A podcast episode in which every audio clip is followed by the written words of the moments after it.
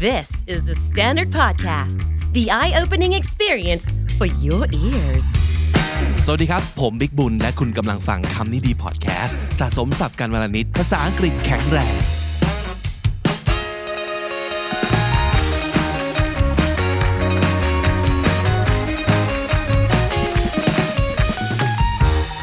This is Comedy Featuring. My name is Vic, and welcome to the very first episode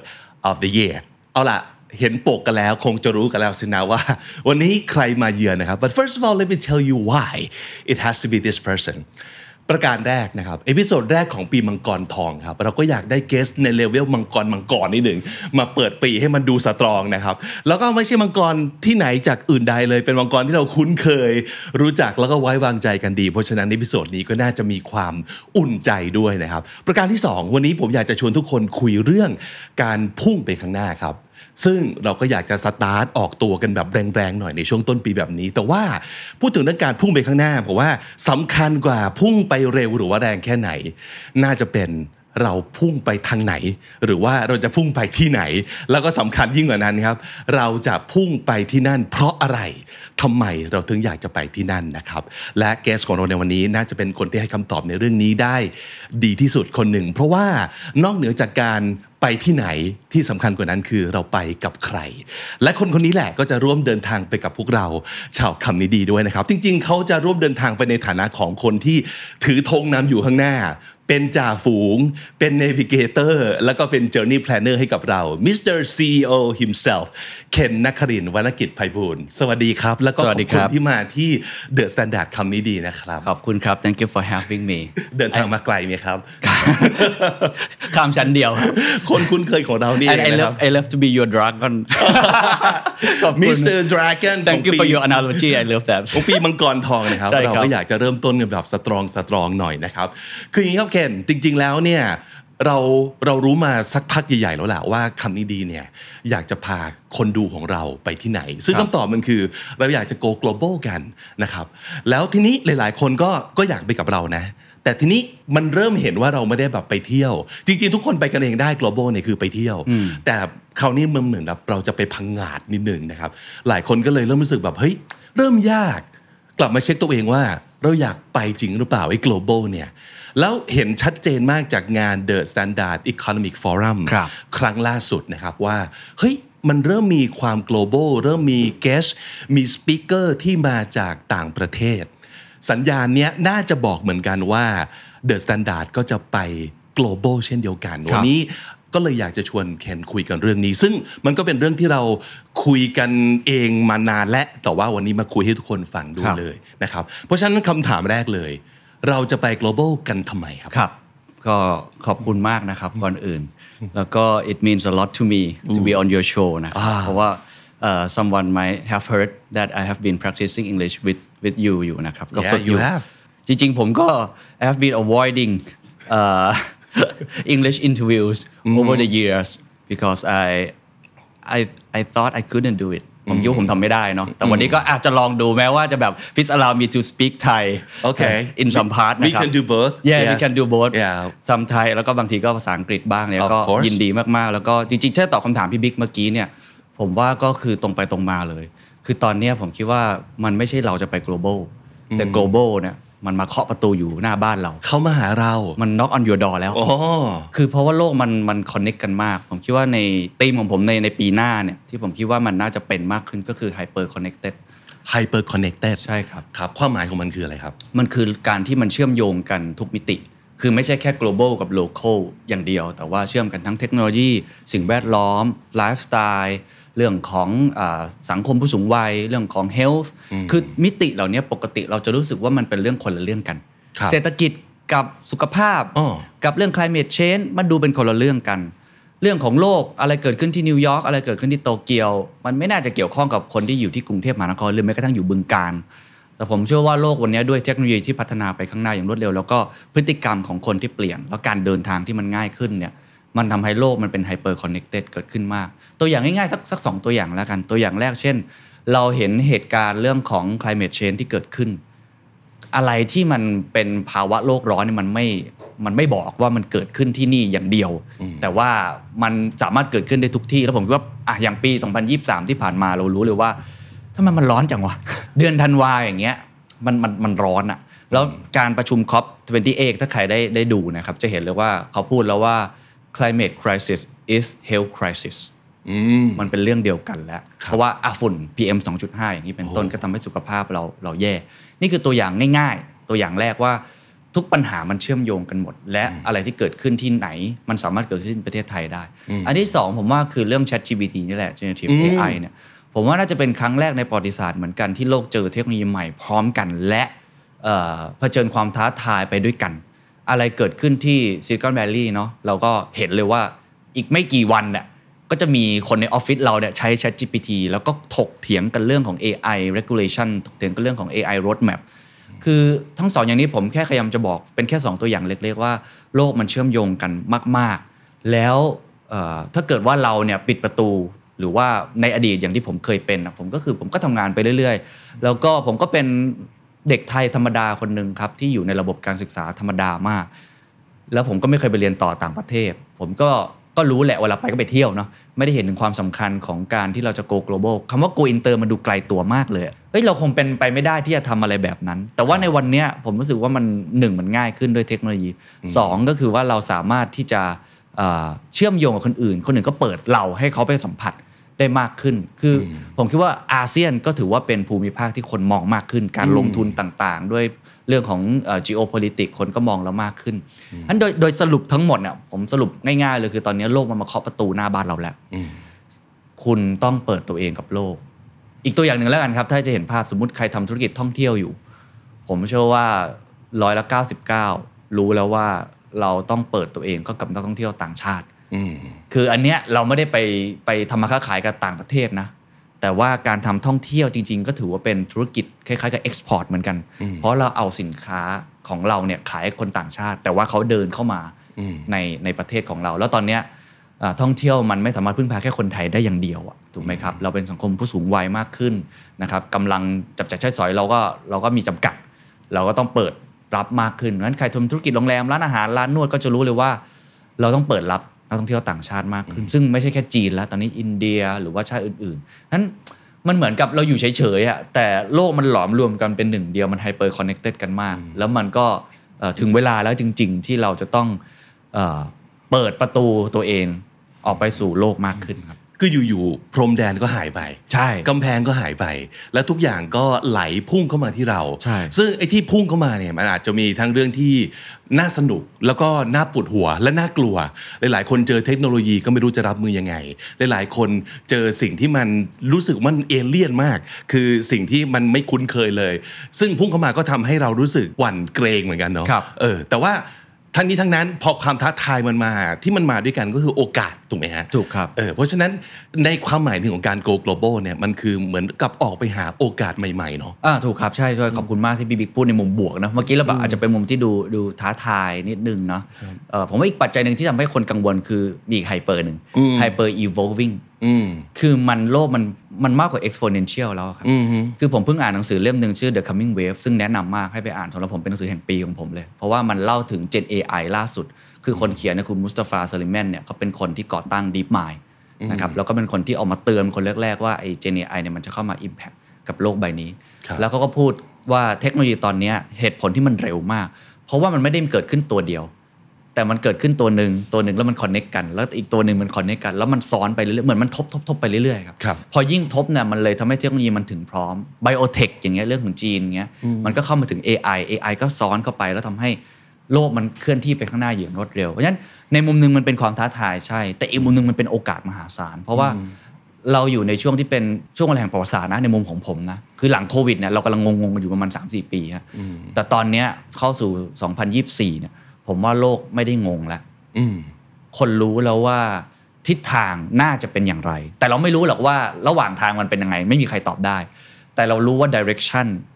มันน่าจะไปในทิศนี้ มันน่าจะไปในเรื่องของ health มันน่าจะไปเรื่องของ sustainability มันน่าจะไปเรื่องของ Gen AI มันมันพอเห็นทิศมากขึ้นนะครับ ทีนี้มันก็จะมีคนที่เริ่มคว้าโอกาสก่อนอืมคือเห็นก่อนเราเริ่มทำเพราะว่าทุกครั้งที่เกิดวิกฤตเนี่ย มันเหมือนเราอยู่ในช่วงที่มันเลี้ยวโค้งอะครับ ถ้าเราดูกีฬาโอลิมปิก เราจะรู้เลยว่าเวลาเขาแซงกันเนี่ย ส่วนใหญ่เขาจะแซงกันทางโค้งอืมเพราะทางโค้งเป็นช่วงเวลาที่ทุกคนวิ่งมาทางตรงพร้อมกันทางโค้งสสสศักยภาพของคนจะต่างกันแหละในการเลี้ยวโค้งมันคือต้องบางคนเลี้ยวเข้าโค้งแล้วชะลอชะลอ มันต้องอาจายมันต้องดริฟต์อะอ่าอ่าอ่าได้เก่ง เหมือนกันเวลาเราดูรถเวลาเขาแข่งกันอะไรอย่างเงี้ยครับส่วนใหญ่เนี่ยพอทางโค้งหลุดจากโค้งมาปุ๊บเนี่ยจะมีผู้เล่นลายใหม่โผล่ขึ้นมาแล้วก็วุบ สปรินต์สปรินต์แซงออกไปใช่แล้วผมคิดว่าเราอยู่ในจังหวะนั้นในครับตอนนี้อืมอ่าทีนี้อ่าพอดีผมได้สัมผัสแบบเทรนด์ต่างประเทศค่อนข้างเยอะเนาะเพราะว่าคุยกับ CEO เยอะหรือว่าเราก็พยายามเปิดโลก แล้วก็จะเห็นเลยว่ามันมีหลายคนที่เริ่มทำไปแล้ว แล้วคว้าโอกาสไปแล้ว คนที่สามารถคว้าโอกาสเรื่องเทคโนโลยีแล้วกระโดดขึ้นมากลายเป็นทับหน้าได้ คนที่สามารถใช้เรื่องเทรนด์ sustainability ขึ้นมาก่อนคนอื่นได้ แล้วขึ้นมาเป็นทับหน้าได้ คนที่มองเห็นโอกาสทาง global ว่ามีโอกาสมากมายอาเซียน เราต้องไปเวียดนามมากขึ้น เราต้องไปเรื่องของอินโดนีเซียมากขึ้น มองเห็นโอกาสแล้วก็ทำก่อนทำก่อนได้เปรียบก็คือล้มก่อน ล้มก่อนเนี่ยได้เปรียบตรงที่ว่าเราเรียนรู้ก่อน เพราะว่าอ่าโลกโลกหลังจากเนี้ยมันเป็นโลกที่เราเราไม่สามารถคาดเดาได้จริง ๆ ว่าบทเรียนคืออะไร ซึ่งมันโอเคนะ ใช่ครับ หลายคๆคนจะมีความรู้สึกว่านี่คืออุปสรรคที่ทำให้ไปข้างหน้าไม่ได้ครับกับการที่เราไม่รู้ว่าอย่างที่เคนพูดเมื่อกี้ระหว่างทางจะเป็นยังไงเขาไม่รู้เลยใช่ครับแล้วด้วยความที่มันใหม่มาก มันมีปัจจัยใหม่ ๆ ที่มันไม่เคย factor in กับการเดินทางของเรา แม้แต่การ forecast ให้เห็นภาพอะมันยังไม่ไม่สามารถทำได้เลย มันก็เลยทำให้เราไปไม่กล้าไปครับเพราะมันไม่เห็นใช่อืมหรือบางคนก็กล้าไป เพราะว่ามองไม่เห็นเหมือนกันอ่าแล้วผมเชื่อว่าคนที่จะกล้าไปในช่วงที่มองไม่เห็นน่ะส่วนใหญ่จะเป็นคนที่มีต้นทุนน้อย เป็น disruptor ครับครับ เป็นบริษัทใหม่ๆ เป็นคนใหม่อืมๆเป็นองค์กรยุคใหม่ ๆ ที่เขาไม่ได้มี legacy อ่าเขาไม่ได้มี history เหมือนก็ยังไม่มีอะไรให้เสียมาก ใช่ เพราะว่าถ้าถูองไหมค์กรใหญ่ขยับพลาดเขาเขาล้มนะครับ แล้วเขามีประวัติศาสตร์อันยาวนานเขามีคนที่เขาต้องดูแลโอ้แต่ถ้าเป็นคนใหม่ ๆ น้องๆ Gen Z อย่างเงี้ยครับเขาเขาไม่มีอะไรที่เขาต้องกังวลว่ามันจะหายไป เพราะว่าเขาเพิ่งสร้างอืมผมก็เลยบอกว่าช่วงนี้เป็นโอกาสมากมากๆสำหรับคนที่อยากจะ พุ่งขึ้นมา อยากจะทะยานขึ้นมาครับเพราะว่ามันยังเต็มไปด้วยความไม่รู้อ่าแล้วทุกคนไม่รู้เท่ากันครับถ้าในอดีตสมมติผู้ใหญ่มีประสบการณ์กว่าเรา 40 ปีอะลงมือทำธุรกิจแข่งกับผมมาสมมตินะอืมอืมทำสื่อแข่งกับผมเนี่ยอืมผมว่าผมแพ้เขาแน่นอน แต่ในยุคปัจจุบันเนี้ยมันไม่แน่ฮะครับเพราะว่ามหาสมุทรมันเปลี่ยนสี ดวงตะวันมันขึ้นเปลี่ยนทิศอืมลมมันมันไม่เหมือนเดิม เพราะฉะนั้นเนี่ยเขาเองก็ใหม่พร้อมกันกับผมอ่าแล้วเขาอาจจะยังมีเลกาซีอยู่อ่านั่นมันเป็นโอกาสสำหรับอืม สำหรับคนใหม่ ๆ หรือคนที่อาจจะมี history อันยาวนาน แต่ว่าเขาเขา embrace change อะครับเขาเปิดรับโลกใหม่ๆ อย่าง at heart อะอืมอันเนี้ยก็เป็นเป็นอีกมุมหนึ่งที่ผมเห็นเหมือนกันว่า โอกาสอยู่เต็มไปหมดจริง ๆ แต่อยู่ครับที่ว่าใครจะกล้าที่จะอืมจะโอบกอดไอ้ความเปลี่ยนแปลงตรงนี้ครับ คือมองอย่างนี้หน้าใหม่กลับได้เปรียบ อย่างที่เกณฑ์บอกว่าเขายังแอฟฟอร์ที่จะล้มแล้วบาดเจ็บน้อยครับสามารถลุกได้ไวครับ resilient กว่า หรือว่ามีต้นทุนที่ต้องดูแลรับผิดชอบเนี่ยน้อยกว่าแล้วก็สามารถจะทดลองอะไรได้ อย่างรวดเร็วและหลากหลาย ในขณะที่ถ้าเกิดเป็นยักษ์ใหญ่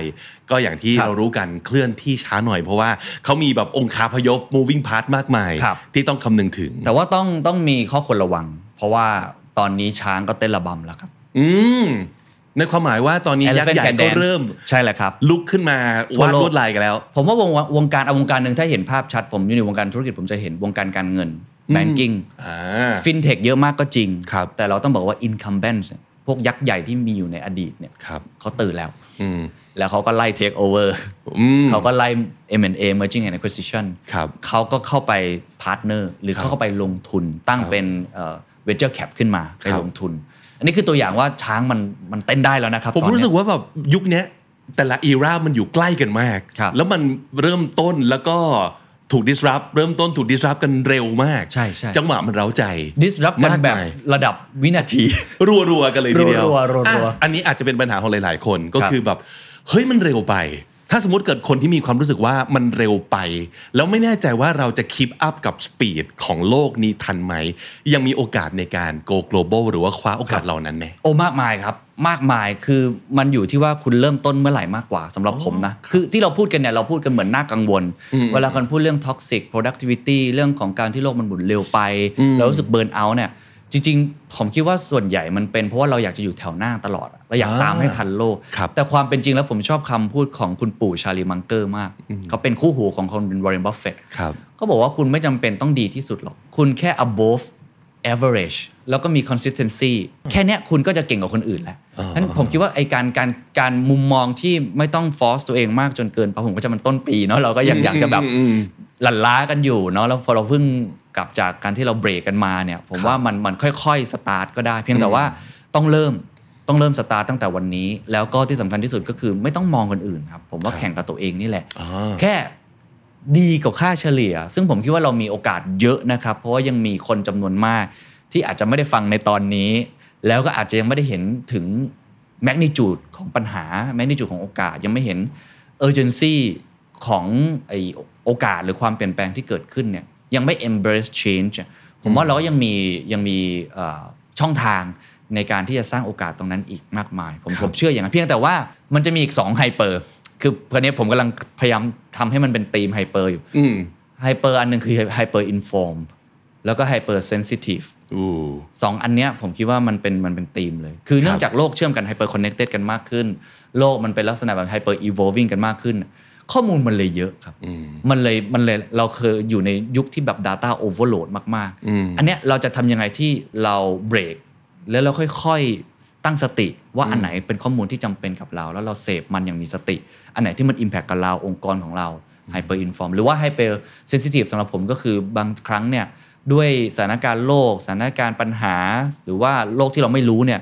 มันทำให้คนเครียด คนมันเซนซิทีฟมาก แล้วก็มีปัญหาเรื่อง mental health นั้นก็กลับมาตอบคำถามพี่บิ๊กว่าเอ่อผมคิดว่ายังยังยังทันนะฮะแล้วก็ยังมีเวลาอีกมากมายที่เราจะเริ่มต้น เพียงแต่ว่า you have to start it now อืมคุณต้องเริ่มตั้งแต่ตอนนี้ อันนี้คือช่วงเวลาที่ดีที่สุดแล้วในการ go global ในมุมของผมนะ เพราะว่าในอดีตกว่าจะ go global ได้นี่มันมันต้องสร้างอะไรเยอะมากเลยมันต้องมีตัวช่วยเยอะมากๆ หรือคุณต้องแบบเก่งมาก แต่ในยุคปัจจุบันผมเชื่อว่าทำไปแก้ไป เรียนไปล้มไปอืมแล้วค่อยๆทำไปได้ ก็เลยรู้สึกว่าเออเป็นช่วงเวลาที่ดีที่อืมถ้าเกิดเรามีความฝันที่ใหญ่ เราอยากหาลูกค้าที่ตลาดกว้างขึ้น เราอยากจะเปิดตัวเองให้กับความรู้ใหม่ ๆ มากขึ้น แล้วอยากจะเจอคนใหม่ ๆ ที่สร้างโอกาสที่เราไม่เคยเห็นเนี่ยผมคิดว่านี่เป็นช่วงเวลาที่ดีมากครับอันหนึ่งที่จับได้ก็คือ เราสามารถจะไปได้ แต่ว่าต้องไปอย่างรู้ตัวเองเหมือนกันเนาะครับไปแบบที่เราเป็นของตัวของเราเอง ในเพสของตัวเองเออไม่จำเป็นที่เราจะต้องเป็นเดอะเบสอันนี้ชอบมากเลย อาจจะช่วยปลดล็อกหลายๆคนได้ครับเพราะว่าแน่นอนละว่าในโลกของการแข่งขัน เวลาการเราไฮป์ซึ่งกันและกัน เราก็ต้องบอกว่า เฮ้ยเราเป็นเดอะเบสกันเถอะ อาจจะไม่มีใครชวนกันว่าเราเป็นที่4กันเถอะ มันฟังดูไม่ make sense เนาะครับคือพยายามทั้งทีอยากจะชนะทั้งทีคำว่าชนะเนี่ย หลายๆคนก็จะตีความว่าต้องเป็นที่หนึ่งเท่านั้น แต่จริงๆอย่างที่เคนบอกก็คือมันไม่จำเป็นที่ต้องชนะในฐานะของที่หนึ่งครับเพราะจริงๆที่หนึ่งมันก็มีอยู่ที่เดียว คงเป็นไปไม่ได้ที่ทุกคนจะแย่งกันชิงสปอตนี้ แต่ว่าเอ้ยเราเป็นที่หนึ่งในแบบไหนครับเราเป็นที่หนึ่งในเฟสนี้ของเราแบบไหนแล้วเราจะเติบโตไปยังไง consistency ผมว่าก็เป็นเรื่องที่สำคัญคือใช่ once คุณ start แล้วเนี่ยไปให้มันเรื่อยๆ อย่าหยุดใช่ Michael Porter once said don't compete to be the best compete to be unique อู้นี่คือ strategy rule อันดับที่หนึ่งที่ผมจำจนถึงทุกวันนี้ the แล้ว best คือหนึ่งแต่ unique อาจจะเป็นล้านก็ได้นะเขาเปรียบเทียบดีคือคือ Michael E. Porter เนี่ยเขาเป็นปรมาจารย์กลยุทธ์ใช่ไหมครับครับแล้วเขาก็เขียนหนังสือหลายเล่ม แล้วก็เป็นคนที่ผมชอบมาก เพราะว่าพูดอะไรค่อนข้างที่จะ relevant กับยุคปัจจุบันคือคลาสสิกอะคือเป็นสิ่งที่เขาพูดมานานแล้วแต่ว่ามันยังคลาสสิกในยุคปัจจุบัน เขาเปรียบเทียบว่าเวลาเราทำธุรกิจหรือแม้กระทั่งเราเป็นถ้าเปรียบเทียบเราเป็นพนักงานคนหนึ่งในองค์กร แล้วเราเทียบกับเพื่อนๆอะไรก็ตามทีเนี่ยนะครับ เราเรามักจะคิดว่าการแข่งขันอะมันเหมือนการแข่งขันกีฬา แต่ความจริงแล้วเขาบอกในชีวิตจริงที่เราทำกันอยู่เนี่ยการแข่งขันทางธุรกิจ การแข่งขันเรื่องการทำงาน มันคือการแข่งขันเชิงศิลปิน ศิลปะอ่าคือถ้าเป็นกีฬาเนี่ยมันก็มีแค่อาร์เซนอลทีมเดียวที่จะเป็นแชมป์ได้ใช่ไหมครับ อะลิเวอร์พูลก็ได้ มันมีแค่ทีมเดียว เหรียญเขาผลิตมาจำกัดเหรียญทองหนึ่งมันอย่างงี้มันคือถ้วยกีฬาทองหนึ่งใช่ไหมครับกีฬามันมือมันคือ competition อะมันครับเป็นแค่นั้นครับแต่ว่า Michael E. Porter บอกว่าในในธุรกิจที่ healthy สำหรับเขาเนี่ยควรเป็นแบบศิลปิน การแข่งขันใน music industry Taylor Swift กับเบิร์ดธงชัยอืมกับสแตมป์อภิวัตรอืมกับ 789 กับนิวจีนอืมใครคือ number one อืม ผมว่าไม่มีคำตอบตายตัวมันคือ number one ในใจของคน ถ้าเกิดเรายูนิคพอเราเป็น one of a kind พอเราเป็น state of the art พออผมเชื่อว่ามันเพียงพอ ถ้าเรามีกลุ่มที่เราเซิร์ฟเขาได้ความต้องการเขาได้ครับผมว่าธุรกิจก็อยู่ได้นั้นผมผมชอบแนวคิดนี้มากแล้วผมรู้สึกว่าแนวคิดเนี้ยทำให้คนไม่ ไม่เครียดจนเกินไปอะใช่ แล้วไม่ดู hopeless มากจนเกินไปใช่เพราะบางทีถ้าเกิดเราอยากจะเป็นที่หนึ่งอะมันอาจจะดูไกลซะจนหรือว่าดูเป็นไปไม่ได้ซะจนเรารู้สึกว่า งั้นอย่าไปสตาร์ทเลย เพราะมันเสียเวลาครับแต่จริง ๆ แล้วคุณมีโอกาสนะ ในการที่จะ compete to be unique ครับนะครับผมว่าตอนนี้หลาย ๆ คนคงซื้อไอเดียแล้วว่า เอ้ยโอเค ฟังดูดีอ่า เราสามารถจะทำได้ แต่ว่าด้วยความที่มันอาจจะสำหรับหลายๆ คนหลาย ๆ ธุรกิจ ไม่ว่าจะเป็นตัวส่วนตัวของเขา หรือว่าธุรกิจของเขาที่เขาทำอยู่มันอาจจะดูนามธรรมหรือว่าอาจจะดูแบบแล้วเริ่มตรงไหนจับยังไง ผมว่าขออย่างนี้ไหมเราลองกลับมาที่ The Standard ไหมครับลองดูซิว่าถ้าสมมติเกิดอย่าง The Standard เนี่ยอันนี้สนใจในฐานะพนักงานคนหนึ่งของ The Standard ด้วยนะครับว่าผู้นำของเราจะพา The Standard go global อย่างไร เอาอย่างนี้ก่อนคำพูดเนี้ย ถูกถูกต้องหรือยังว่า The Standard อยาก go global อันนี้ถูกไหม correct ครับโอเคแล้วทีนี้ The Standard ในฐานะของเออผู้ผลิตคอนเทนต์สำนักข่าว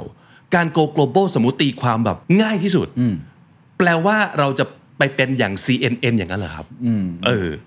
เอ่อความฝันสูงสุดเราก็อยากเป็นอย่างนั้นแหละอ๋อแต่ผมโอเคคิดว่ามัน step by step แล้วก็ใช่ผมผมชอบที่พี่บิ๊กพูดมากว่า เราต้องหา definition ให้เกิดเจอก่อน ว่า go global ในความหมายของผมเนี่ยคืออะไร หรือในความหมายขององค์กรของคุณคืออะไรนะครับในความหมายของผมเนี่ยเอ่อมีเอาสิ่งที่เราอยากทำก่อน มันมี 2 มุม มุมแรกก็คืออยากเอาความรู้อะเอาผู้เชี่ยวชาญที่เขาเก่งกาจในระดับโลก bringing knowledge and expertise to Thai people อะเพราะผมคิดว่ามันถึงเวลาแล้วที่คนไทยจริงๆเขาเราก็เรียนรู้กันเยอะอยู่แล้ว แต่ว่าเหมือนความรู้ในปัจจุบันเนี้ยมันไม่มีในมหาวิทยาลัยอีกแล้วที่แบบ เป็น instant knowledge หรือว่าผมชอบเป็น bite size knowledge อะอะเรื่อง Gen AI อะผมเชื่อว่ามหาลัยสอนไม่ทัน วิชาพอดแคสต์อย่างเงี้ยผมเชื่อว่ามันก็ evolve ไปเรื่อยๆ หรือเรื่องของ sustainability climate change โลกก็ยังถกเถียงกันอยู่ว่าวิธีการไหนดีที่สุด อาจจะต้องใช้หลายวิธีการ คือมันไม่มีตำราที่สำเร็จครับเพราะฉะนั้นเนี่ยเราจำเป็นต้องเรียนรู้ความรู้จากระดับโลกมากขึ้น ซึ่งไม่ได้หมายความว่าต้องเป็นภาษาอังกฤษนะครับ จากจีนก็ได้ใครเก่งที่ไหนเราเอามาหมดอะเหมือนเราเอา the base of the world อะมาให้ได้ ในแง่ของความรู้เพราะว่านี่คือมุมแรกที่เหตุผลที่เราอยากโกโกโบมากในมุม standard ว่าเออเรายกตัวอย่างงาน standard economic forum อาจจะเป็นจุดเริ่มต้นเล็กๆจริงหลายคนเขาก็ทำไปแล้วนะครับ มีเวทีอย่างนี้มากมาย แต่ว่าครับสำหรับสำนักข่าวเกิดใหม่เนี่ยหกเจ็ดปีเนี่ยเราก็ถือว่าเป็นเรื่องใหม่สำหรับเราที่เราเริ่มไป connect with the world มากขึ้นไปหาสปิเกอร์ต่างชาติมามากขึ้นนี่คือมุมแรกครับมุมที่สองก็คือมันเป็นโอกาสมาก ๆ ครับ ผมถามคุณผู้ชมทุกคนถามพี่บิ๊กทุกคนเนี่ยว่า ถ้าเราพูดถึงสำนักข่าวของสหรัฐอเมริกาเราจะนึกถึง CNN ของอังกฤษก็ต้องคิดถึง BBC ตะวันออกกลางสมมตินะก็ Al Jazeera ญี่ปุ่นคือ NHK NHK อ่าแล้วในอาเซียนล่ะครับ คือใคร อืมก็บางคนอาจจะบอก The Straits Times ของสิงคโปร์ครับ Nikkei Asia หรือเปล่า เขาก็ครับทำเรื่องนี้ค่อนข้างเยอะ Bloomberg Asia หรือเปล่า หรือว่าจะมี CNA ของสิงคโปร์เอง หรือบางบางทีก็จะเป็นแบบแฟรนไชส์แบบใหญ่มากเลย AFP Reuters Big Name แต่ว่าห้อยท้ายเอเชียใช่ครับครับ มุมผมแล้วกันเนาะมุมผมเนี่ย ผมรู้สึกว่ามันยังไม่มีอะอืมมันยังไม่มี winner อย่างแท้จริง ที่ relevant กับคนยุคปัจจุบันนะครับ คือสื่อที่เราพูดเนี่ยมันอาจจะเป็นสื่อที่ traditional สื่อที่แบบ trustworthy มาก ๆ น่าเชื่อถือมาก ๆ แต่ว่าสื่อที่ตอบโจทย์คนรุ่นใหม่ ตอบโจทย์ช่อง Instagram ของคำนี้ดีอย่างเนี้ยเขาดูคลิปสั้นๆ เขาอยากเสพข่าวสั้นเขาอยากเสพข่าวที่บางครั้งเป็น topic ที่เขาสนใจ แต่ว่า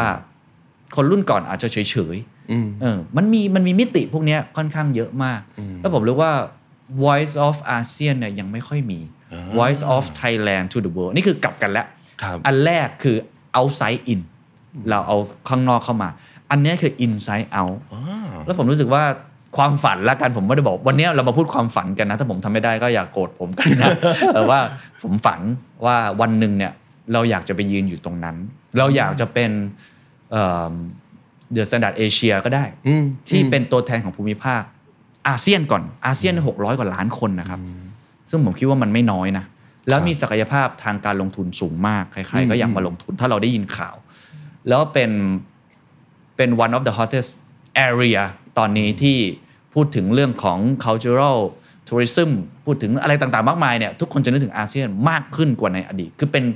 ภาษาในเชิงเศรษฐกิจนะเศรษฐศาสตร์เขาเรียก emerging ครับ emerging countries ที่อยู่ในนี้มากมาย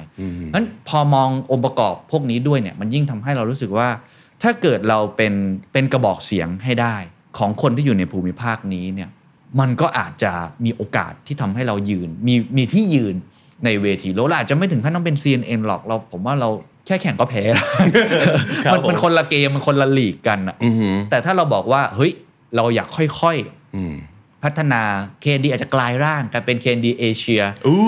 พี่บิ๊กอาจจะสัมภาษณ์ดีครับคนสิงคโปร์อาจจะสัมภาษณ์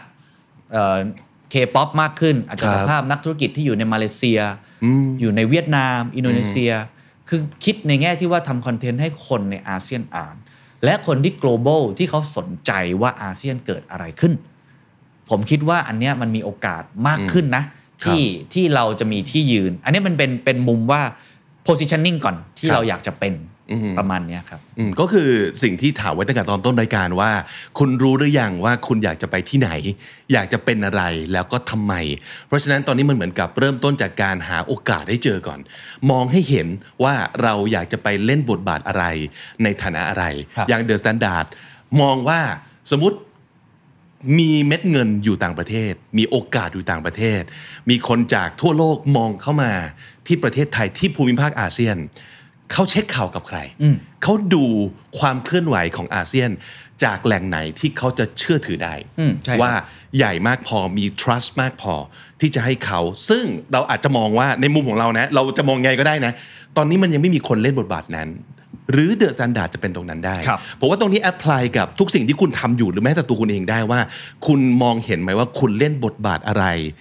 ของโลกได้ เมื่อกี้ที่เคนพูดมามันเปิดโลกเรามากเลยนะ อย่างอย่างน้อย KND อย่างเงี้ยตอนนี้พูดตรงๆว่าคำนี้ดีทำรายการให้คนไทยดูเท่านั้นชัดเจน แล้วเราก็เคยคิดว่าสิ่งนี้ดีนะ กับการที่เราเห็นกลุ่มเป้าหมายของเราชัดเจนว่าเราคุยกับคนไทยทำรายการเพื่อคนไทย แต่ถ้าเกิดเราอยากจะ go global ผมอาจจะต้องคิดไปอีกชั้นหนึ่งว่า หรือเราต้องคุยกับโลกมากกว่านี้อืมอย่างเมื่อกี้ ตัวอย่างมาคือชัดใช่เลยครับเราคุยกับตัวละครจากต่างประเทศบ้าง แต่ว่าเราก็ไม่เคย address ว่าคุณผู้ฟังที่อยู่ในอาเซียนครับ แต่เราก็ยังมองว่าคุณผู้ฟังคนไทยครับอยู่ตรงนี้อาจจะเป็นแค่จุดเริ่มต้นเลยใช่ไหมว่าใช่ครับอะเช่นสมมติโมเดลว่าคำนี้ดีอยากจะ go global นี่คือสิ่งแรกที่ต้องเปลี่ยนครับ คือสิ่งที่พี่พี่พูดมันคือ positioning ครับ คือแล้วผมจะให้ความสำคัญกับ positioning มากในระยะหลังๆ เพราะว่าโลกมันเต็มไปด้วยความ การแข่งขันเยอะมาก ทุกวินาทีมีเพจใหม่เกิดขึ้น ทุกวินาทีมีช่องใหม่ๆ ซึ่งผมเชื่อว่าเขาก็มองคำนี้ดี ที่จะมาแข่งขันกัน ถ้าเราไม่มีที่ยืนในเวทีที่ชัดเจน ว่านี่คือตำแหน่งของเราที่ดีที่สุด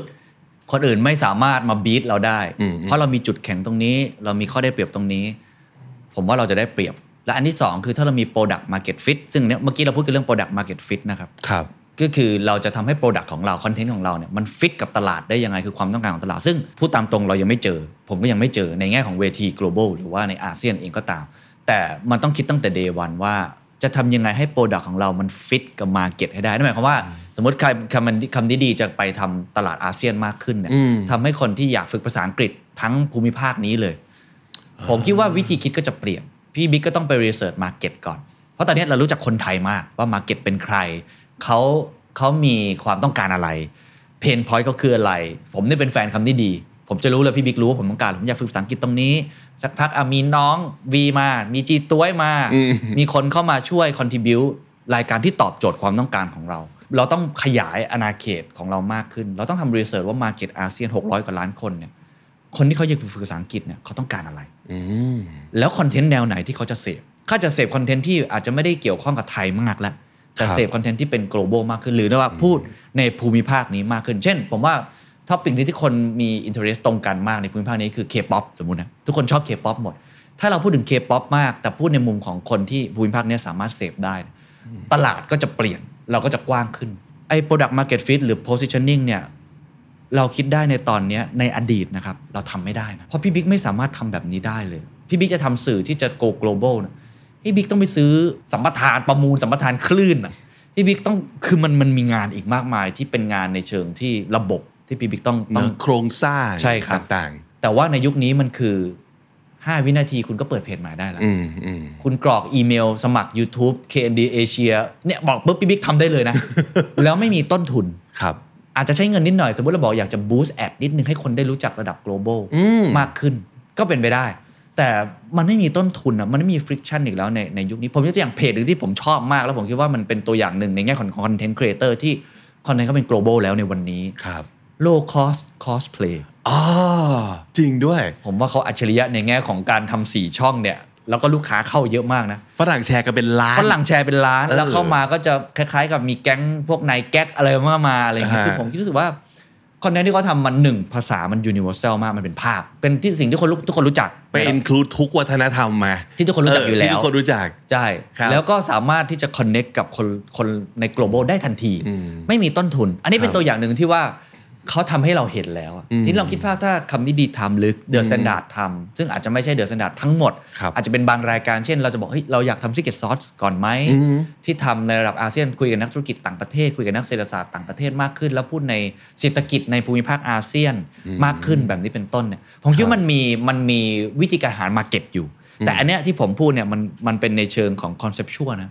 คือผมพูดในใน paper on paper อะพูดในกระดาษพูดในสิ่งที่ผมคิด แต่เรายังไม่ได้ทำเพียงแต่ว่ามันเป็นไอเดียเริ่มต้นที่ว่าถ้าเราเกิดจะทำเนี่ย อันเนี้ยน่าจะเป็นลู่ทางที่ผมมองว่าน่าจะเป็นไปได้ครับครับมันน่าจะมีคนสองประเภทที่ตอนนี้ดูอยู่ แล้วเกิดความรู้สึกที่มันแตกต่างกันเลย กลุ่มหนึ่งเนี่ยจะรู้สึกหนักใจมากว่ามันยากเหลือเกิน มันจะทำอย่างนั้นได้ยังไง ก็อีกกลุ่มหนึ่งอะผมว่าเขาจะสนุกมาก เพราะว่าเราเริ่มทำให้เขาเห็นโอกาส อย่างน้อยนะครับ การทำกันบ้านของเรา จากที่เคยทำกับกลุ่มเดียว กลุ่มที่เราคุ้นเคยอยู่แล้ว อย่างคำนี้ดี ถ้าสมมติเกิดตอนนี้ต้องทำกันบ้านกับกลุ่มที่ คืออาเซียนทั้งหมดอย่างเงี้ยแค่คิดก็สนุกแล้ว แล้วมันมีอะไรให้เรา explore เยอะมาก เพราะฉะนั้นถ้าสมมติเกิดเป็นคุณเป็นคนกลุ่มหลังเนี่ยผมว่าโอกาสที่คุณจะเห็นว่าที่สุดแล้วคุณจะไปทำอะไรอยู่ตรงไหนเนี่ยมันไม่ยากจนเกินไปที่จะมองให้เห็นนะครับแล้วก็ ลองดีไซน์ step ผมผมว่าส่วนหนึ่งมันคือต้องอยู่ที่การใช้ creativity ครับในการดีไซน์ด้วยว่าเราจะไปอย่างไร เพราะว่า obviously มันไม่มีแค่หนึ่ง formulaใช่สำหรับความสำเร็จอีกต่อไปแล้ว ใช่ใช่วันก่อนผมไปเดินที่หนึ่งมากูดฮูดครับผมผมชอบมากนะ คืออมถ้าถ้าน้องๆที่ทำอยู่ผมชื่นชมมากแบบแบบ really admire นะครับ ผมคิดว่าเป็นเด็กรุ่นใหม่ที่ทำตลาดเอ่อแล้วก็ไปเดินก็เจอแต่น้องๆ Gen Z อยู่เต็มไปหมด แต่สิ่งที่จะจะเกี่ยวข้องพอยของผมก็คือว่าผมเห็นหลายแบรนด์ที่เป็นแบรนด์รุ่นใหม่ ๆ น้องๆเนี่ยเดินเข้ามาคุยกับผม ว่าฝั่ง Secret Sauce นะอะไรอย่างเงี้ยนะครับ แล้วก็หลาย ๆ แบรนด์เนี่ยเขามีความฝันเขาอยากจะเป็นพัตโกเนียอืมเขาอยากจะเป็นแบรนด์แบบ Pangaia อย่างเงี้ยเขาอยากเป็นแบรนด์ต่างประเทศที่รุ่นใหม่อะคือมันไม่ใช่แบบแบรนด์แบบเดิม ๆ ที่เราอาจจะเคยรู้จักเป็นแบบแบรนด์เนม high brand ชื่อดัง แต่ว่าเป็นแบรนด์ของคนยุคใหม่ ๆ ที่ connect กับคนยุคใหม่แล้วผมเชื่อว่าไอ้ไอ้สิ่งเหล่าเนี้ยมันเป็นไปได้ แล้วก็มีบางแบรนด์ผมคุยกับเขาอะอืมเขาก็ export ไปแล้วนะอืมเพราะว่าโลกมันอย่างที่ผมบอกมัน hyper connect มากไอ้อดีตเนี่ยต้องไปออกงาน THAIFEX ครับ เออจริงจริงจริงต้องรอ dealer ใช่ distribu tor มาคุยครับแต่ตอนนี้เทคโนโลยีอยู่ข้างเรา คนทักมาใน IG ว่าฉันชอบของ you อะผมไปเจอแบรนด์แบรนด์หนึ่งเป็นแบรนด์แว่นตาอย่างเงี้ยอืมเขาบอกว่าเขาเขานั่งอยู่ Commons อะ แล้วใส่แว่นอะอืมแล้วก็เจอฝรั่งมานั่งคุยว่าผมชอบแว่นคุณบอกเขาทำแบรนด์นี้เองอ่าแล้วก็มีโอกาสได้คอนเน็กกัน แล้วก็สามารถส่งไปขายในต่างประเทศได้แบบเกิดมันการซื้อขายทันทีอะมันมันเออผมผมรู้สึกว่ามันมันใกล้เรามากจริง ๆ หรืออีคกรับอีกคนหนึ่งก็ อันนี้ก็ขออนุญาตเอ่ยชื่อแล้วกันนะครับ พี่เด่นร้านอีเดนอืมอยู่แถวร้านหลวงถ้าใครรู้จักนะก็จะเป็นร้านที่เหมือนฝรั่งเศสเหมือนอยู่ในปารีสเลยก็จะเป็นบรันช์เป็นเอ่อขนมอร่อยอร่อยมากเลยนะครับ เอ่อเขาทำ magazine magazine ด้วยเป็นแบบคล้ายๆ กับ independent อะ magazine อะอืมอืมเล็กสายใช่ไหมเล็กเล็กเล็กไอ้พวก zine อะไรต่างๆ พวกเนี้ยแล้วปรากฏว่าไอ้ magazine ของเขาเนี่ยขายในร้านหนังสือในนิวยอร์กโอ้เหรอฮะในปารีสโอ้ผมก็เคยคุยกับพี่เด่นว่าเฮ้ยอู้ทำได้ไงเนี่ยผมทำ magazine มาก่อน ผมรู้ด้วยว่าผมก็เคยฝันอย่างนี้นะอ่าฮะผมอยากเป็นแบบ Monocle อะผมอยากเป็นแบบวอลเปเปอร์อะอืมก็บอกว่าก็ก็มีคนส่งอีเมลมา คือฝรั่งมากินข้าวที่นี่แล้วก็ชอบ แล้วก็พวก publisher เห็น หรือร้านหนังสือที่เป็น independent bookstore อืมเห็นพวก booksellers เห็นอ๋อก็ติดต่อไปวางขาย คือมันสองเคสนี่มันเป็นสองเคสที่ผมรู้สึกว่ามันมันอยู่หน้าประตูเราจริง ๆ นะไอ้เรื่องเรื่อง global อะมันมีทั้งเรื่องของแพลตฟอร์ม มีทั้งเรื่องของโลจิสติกที่คอยช่วยเราเรื่องของเทคโนโลยีเรื่องของ visibility ที่เราใช้โซเชียลมีเดียใช้สิ่งที่ทุกคนก็มีเหมือนกับเราครับแล้วก็ฟรี ซึ่งตรงเนี้ยมันเป็นสิ่งที่รอเอื้อเราอยู่นะ นั่นเป็นเหตุผลที่ผมบอกว่าเราอยู่ในช่วงโค้งไงเนี่ยอันนี้คือโค้งสิ่งที่ผมพูดเนี่ยคือตัวอย่างของโค้งอืมโค้งเหล่านี้ถ้าใครปรับตัวทันอืมแบรนด์บางแบรนด์สมมุติเราอาจจะทำแก้วกาแฟขายบางแบรนด์เนี่ยแล้วจับตลาดโลกได้อืมแล้วสามารถทำตัวเองให้พร้อมกับเทคโนโลยีได้อืมแล้วก็มีคุณภาพพอสินค้าดีเพียงพอครับโค้งนี้คุณอาจจะแซงแบรนด์อ่าฮะที่เราใช้กันอยู่ทุกวันนี้ มันอืมมันมีโอกาสเป็นไปได้ครับเพียงแต่ว่ามันก็ไม่ได้ง่ายแหละ แต่มันง่ายกว่าในอดีต ในอืม step แรกที่จะก้าวไป ไม่เหมือนในอดีตที่เนี่ยต้องไปออกงานแฟร์ต้องให้กรมส่งเสริมการค้าระหว่างประเทศพาเราไปโอ้มันมันยากนะครับ ในอดีตมันยากมากจริจงครับริงๆนะแต่ในยุคนี้มันง่ายขึ้นอืมแต่ไอความง่ายคุณก็อย่าลืมว่าไม่ใช่คุณคนเดียวที่คิดแบบนี้นะถูก ผมเชื่อว่าเป็นล้านแบรนด์ทั่วโลกคิดแบบนี้หมดอืมทุกคน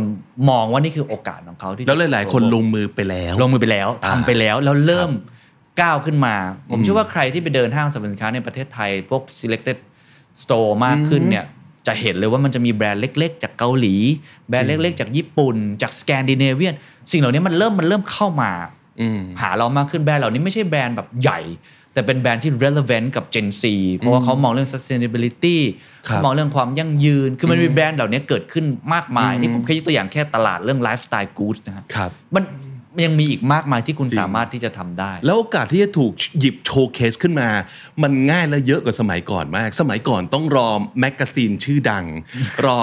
เอ่อ editor ชื่อดังจากแหล่งที่น่าเชื่อถือ มาเลือกสินค้าคุณไป showcase ครับใช่ไหมครับ ปัจจุบันนี้ อินฟลูเอนเซอร์เต็มโลกไปหมดเลยถูกครับโอกาสที่คนที่มีผู้ติดตามระดับหมื่น ระดับแสนระดับล้าน จะมาหยิบของคุณไป showcase มันอาจจะเกิดขึ้นได้ ใช่ ง่ายกว่าเก่าเยอะมากเลย ประตูมันเปิดจริง ๆ แล้วก็ gatekeeper มันหาย ผมเห็นมีแบรนด์ครัด์บไทยหลายแบรนด์แบรนด์แฟชั่นแบรนด์นะครับก็มีดาราเกาหลีใส่อืมที่เป็น K-POP K Superstar มากมาย Cry Baby โอ้ใช่โหใช่มากมายเลยโอ้โอกาสมันเยอะมาก ใช่ แล้วนั้นมันเลยกลับเป็นถามว่าแบบ why not us ล่ะอืม ผมอาจจะไม่ได้ใช้คำว่าเราเป็นคนเดียวที่จะคว้าโอกาสแต่ว่า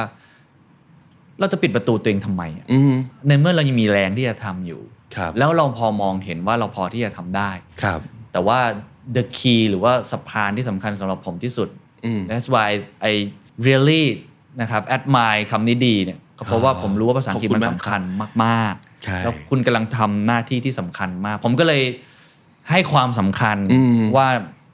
มันมันเป็นสะพานที่อืมคุณต้องสร้างมันขึ้นมาให้ได้ เพราะว่าที่พูดมาทั้งหมด ถ้าเกิดว่าภาษาเราไม่ได้ดีพอไม่สามารถสื่อสารได้อย่าง effectively จริง ๆ เนี่ยครับคุณก็จะจะมีกับดักอืมอยู่ อันนี้ก็เป็นสาเหตุที่ทำให้ผมแบบให้ความสำคัญมากขึ้นเรื่อยๆครับอยากชวนคุยเรื่องนี้เลย อย่างที่เคนบอกเมื่อสักครู่นี้ make sure ว่า Product ของคุณ Service ของคุณ มันอาจจะไม่ใช่ the best แต่ unique ในทางของคุณอาจจะเป็น the best ในสาขาที่คุณถนัด ใน community ที่คุณพูดคุยเชื่อมต่อกับเขาอยู่นะครับ อันนั้นน่ะอาจได้ 2. อย่างเมื่อกี้ low cost cosplay ที่ยกตัวอย่างขึ้นมา เขาไม่ได้ใช้ภาษาอังกฤษแต่เขาใช้ภาษาโลกในการคุยกัน เขาสามารถใช้ภาษาของเขาซึ่งอยู่ในคอนเทนต์ของเขาเนี่ยพูดคุยกับใครก็ได้ โดยไม่มีกำแพงใด ๆ เลย แต่ อาจจะไม่ใช่ทุกคนที่สามารถจะใช้ภาษาโลกแบบนี้ได้ เพราะว่าเอาอย่างเรื่องเดอะ t แ n นดาร์ดมันก็ต้องเกี่ยวข้องกับเรื่องคอนเทนต์ถูกครับเรื่องภาษาอยู่ดีนะครับ แล้วก็มันก็ไม่ใช่แค่เรื่องของตัว Product เองที่สามารถจะไป perform ได้แต่ว่าเราในฐานะคนที่เป็น creator ฐานะโปรดิวเซอร์เราอาจจะต้องมีการติดต่อสื่อสารพูดคุย ทีนี้ก็นำมาสู่คำถามที่ว่า ถ้าสมมติเกิดในปัจจุบันนี้ภาษาที่เราใช้ในภาษาโลกเนี่ย ไม่ว่าจะเป็นอังกฤษก็หนึ่งหรือว่าอื่นๆ ที่สามารถจะใช้ได้ ถ้ายังไม่แข็งแรงมากพอ มันจะทันไหมอย่างสมมติเมื่อกี้นี้เทคโนโลยีเราพูดถึงแล้วเนี่ยอ่าการแบบ friction ที่จะเข้าไปใช้การแบบต้นทุนไม่ต้องมี เราสามารถใช้ได้เลย เริ่มได้เลยครับแต่ภาษามันไม่ใช่ของที่แบบ install แล้วเก่งเลยทันทีอย่างเงี้ยทำไมเมื่อหนึ่งปีที่แล้ว เคนนักครินทร์ถึงเริ่มต้นฝึกภาษาอย่าง เอาจริงเอาจังครับ ก็เพราะผมคิดว่ามันทันครับ ถ้าผมทันทุกคนก็ทันอืมครับผมก็ผมเป็นค่าเฉลี่ยของของคนไทยอะผมกล้าพูดเลยอืมผมเห็นคะแนนพีซ่าที่ออกมาเนี่ยอ๋อผมก็รู้สึกว่าผมไม่โทษใครนะอืมคือคือก็ถ้าผมเป็นเด็กที่ไปสอบในวันนั้นน่ะผมก็อาจจะได้คะแนนไม่ดีนะเราก็เคยโทษตัวเองนะหรือว่าแบบทำไมเราภาษาอังกฤษไม่ดี เราเรียนมาตั้งแต่เด็กนะ แล้วผมก็คิดว่าเราก็ เห็นระบบการศึกษาพยายามจะสอนเราเราไปเรียนกฎวิชาเยอะแยะมากมาย แต่ทำไมเราถึงไม่สามารถที่จะ speak fluently ได้อะแบบที่เราต้องการใช่ไหมครับก็ก็มีอันนั้นน่ะอยู่ในใจมาตลอด แล้วหลังจากนั้นก็พยายามหลีกเลี่ยงที่ผมบอกก็อืมไม่เป็นไรหรอก ก็ผมก็ไม่ได้เรียนนอกด้วยก็ไม่เห็นต้องเป็น go global เลย ก็หนีหนีหนีหนีไปอืมก็พอพูดได้กล้อมกล้อมกล้อมแกล้มนะก็แบบ snake snake fish fish ไปปลาไปอะไรอย่างนั้นไปเรื่อยๆแล้วเราก็จะรู้สึกว่า เอ้ยเราก็ทำตลาดกับคนไทยทำงานกับคนไทยใช่เราไม่ได้ไปอยู่ต่างประเทศซะหน่อยก็ไม่เห็นจำเป็นจะต้องใช่ fluent ขนาดนั้นเลยครับแต่พอมาเหตุผลที่ผมพูดมาทั้งหมดว่าเออมันถึงเวลาแล้วจริงๆที่ต้องทำมันก็จะกลับมาถึงที่พี่บิ๊กบอกว่าทันเหรอวะอืมไม่ทันแล้วมั้งอืมผมหลาดูยๆคนคลิก็ปบอคุกณว่าจิมพิธาในรายการนี้ผมบอกโอ้ผมจะไปทำอย่างนั้นได้ยังผมผมอืมไม่สามารถทำได้อันนี้พูดแบบ ผมก็อายนะในการที่มาเปิดอืมจุดจุดที่เราไม่เก่งนะ แต่ว่าเรารู้สึกว่าถ้าเราไม่เริ่มตอนนี้อะอืมแล้วเราจะเริ่มตอนไหนวะอืมแสดงว่าอย่างน้อยเนี่ยหนึ่งเราไม่ได้คิดว่ามันคือเรื่องของสายไปไหม ไม่ต้องไปถามคำถามนั้นครับแต่ถามแค่ว่าต้องเริ่มใช่ เพราะฉะนั้นเริ่มดีที่สุดคือเริ่มเลย เริ่มเลย อืมคือมันไม่มีเหตุผลที่คุณจะไม่เริ่มเลยอืมแล้วมันก็ง่ายมากที่จะเริ่ม ผมคิดว่ามีเหตุผลเดียวที่ทำให้ผมไม่เริ่มมานานมาก คือผมแพ้ตัวเอง ผมกลัวตัวเอง ผมแพ้อะไรก็ไม่รู้อะ คือผมไม่กล้าเผชิญหน้ากับตัวเองอะอืมคือเราเรากลัว แล้วผมคิดว่าเนี่ยเป็นสิ่งที่ยากที่สุดนะครับ ที่ผมเผชิญมาในปีที่ผ่านมาอืมอะก็เราฝึกด้วยกันเนาะเราก็พยายามที่จะเอ่อทำให้ทักษะผมที่ก่อนหน้านี้มันอาจจะไม่ได้ดีมากเนี่ยมันดีขึ้นได้อย่างรวดเร็ว แล้วก็มีบางช่วงที่ผมแบบ รัชมากเลยพยายามต้องได้เพราะผมต้องใช้ผมต้องใช้ทุกคือผมอะอาจจะต่างกับคนอื่นที่ผมต้องใช้ทุกวันครับผมเจอฝรั่งเกือบทุกวันผครัมบต้องอินเทอร์วิวผมว่าผมสัมภาษณ์ฝรั่งเป็นมากกว่าสองสามร้อยคนแล้วอะแม้ว่าจะยังไม่เก่งนะ แต่ผมก็หน้าเราด้านไงเราก็คุยเราก็คุยไปเลย เก่งไม่เก่งไม่แคร์แต่ทำไงแต่สื่อสารได้แต่ทำไงผมว่าเออเราก็ทำผมก็คุยได้อะไรเงี้ยผมขอกลับไปที่จุดเริ่มต้นก่อนได้ไหมสองคำถามที่ตอนนี้คิดว่าหลายๆ คนน่าจะมีครับครับหนึ่ง มันเกิดอะไรขึ้นหรือเปล่า มันถึงลุกขึ้นมาแบบเอาละเริ่มเลยอ๋อวันเป็นนี้เหตุการณ์ใช่ใช่ไหมกับสองสิ่งที่คิดว่าเอาละจะทำแล้ว แล้วเคนทำอะไรโอเคอ่าเอ่อเหตุการณ์ที่อาจจะเป็นจุดเปลี่ยนเป็น turning point ก็คือผมไป take class สั้นๆ ที่ MIT นะครับ MIT Sloan ครัก็บเป็น School of Management ระดับแบบโลกเลย ก็ปกติดี ผมก็ไปเรียนก็สนุกมากเลยเรื่อง innovation หรือเรื่องเกี่ยวกับพวกกลยุทธ์ ต่างๆนะครับแล้วปรากฏว่าก็มีมีชั่วโมงสุดท้ายนะครับเขาให้เอามา present หน้าห้องเป็นเป็นภาษาอังกฤษหมดเลย แล้วผมก็ไม่กล้าที่จะออกไปพูดหน้าห้อง คือไม่รู้อะไรยังไงอะซึ่งเราก็รู้ว่า potential เราพอที่จะทำได้แหละ เรามี ability to to ทำได้ แต่ว่าเราก็กลับแบบเนี่ยอย่างที่ผมบอกเรากลัว เราอาย เรากลัวขายขี้หน้าคนอื่น เรากลัวเราพูดผิด เรากลัวที่เราจะทำแล้วมันโดนล้อ เพราะก็มีคนไทยอยู่ด้วยอะไรอย่างเงี้ยอืมซึ่งตอนนี้คิดว่าทุกคนนั่งพยักหน้าไปเรื่อยๆเพราะว่านั่นคือสิ่งที่เราก็คิดแล้วก็เกิดขึ้นกับเราเหมือนกัน ใช่ใช่อย่างที่เราเคยไปออกไลฟ์อะมันผมว่า English is not about skill it's all about confidence มันคือมันคือความมั่นใจ ซึ่งผมก็หลังจากวันนั้นผมก็เฟลมากกับตัวเอง แล้วก็ยังจำฉากได้อยู่เลย ผมก็ไปเดินริมแม่น้ำชาลส์เดินอยู่คนเดียวเงียบๆ นะครับแล้วก็แบบทบทวนทบทวนตัวเอง ก็จะมีภาพตัดแล้วแล้วก็โอ้โหเคดราม่ามาก เพลงต้องขึ้นมาแล้วนะขึ้นเออต้องมีต้องเป็นแบบดราม่าแล้วเอออืมมันมันมันเกิดอะไรขึ้นกับเราวันเนี้ยทำไมเราทำแบบนั้นวันเนี้ยเราไม่ดีตรงไหนหรอมันเพราะที่สุดแล้วนั่นคือโอกาสที่น่าจะดีมากๆ ใช่ถ้าพะเราได้ออกไปทำตรงนั้นเพราะตลอดที่เราเรียนมาเราก็เราก็ใช้มันอยู่แล้วใช้มันเป็นปกติ แต่วันนั้นมัน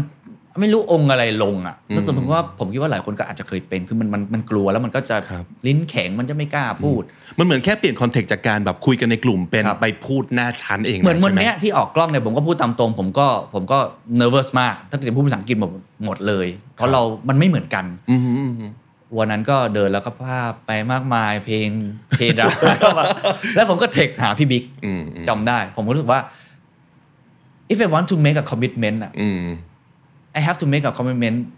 with someone คือต้องต้องทำกับใครสักคนให้เห็นว่าแบบ I promise อืม this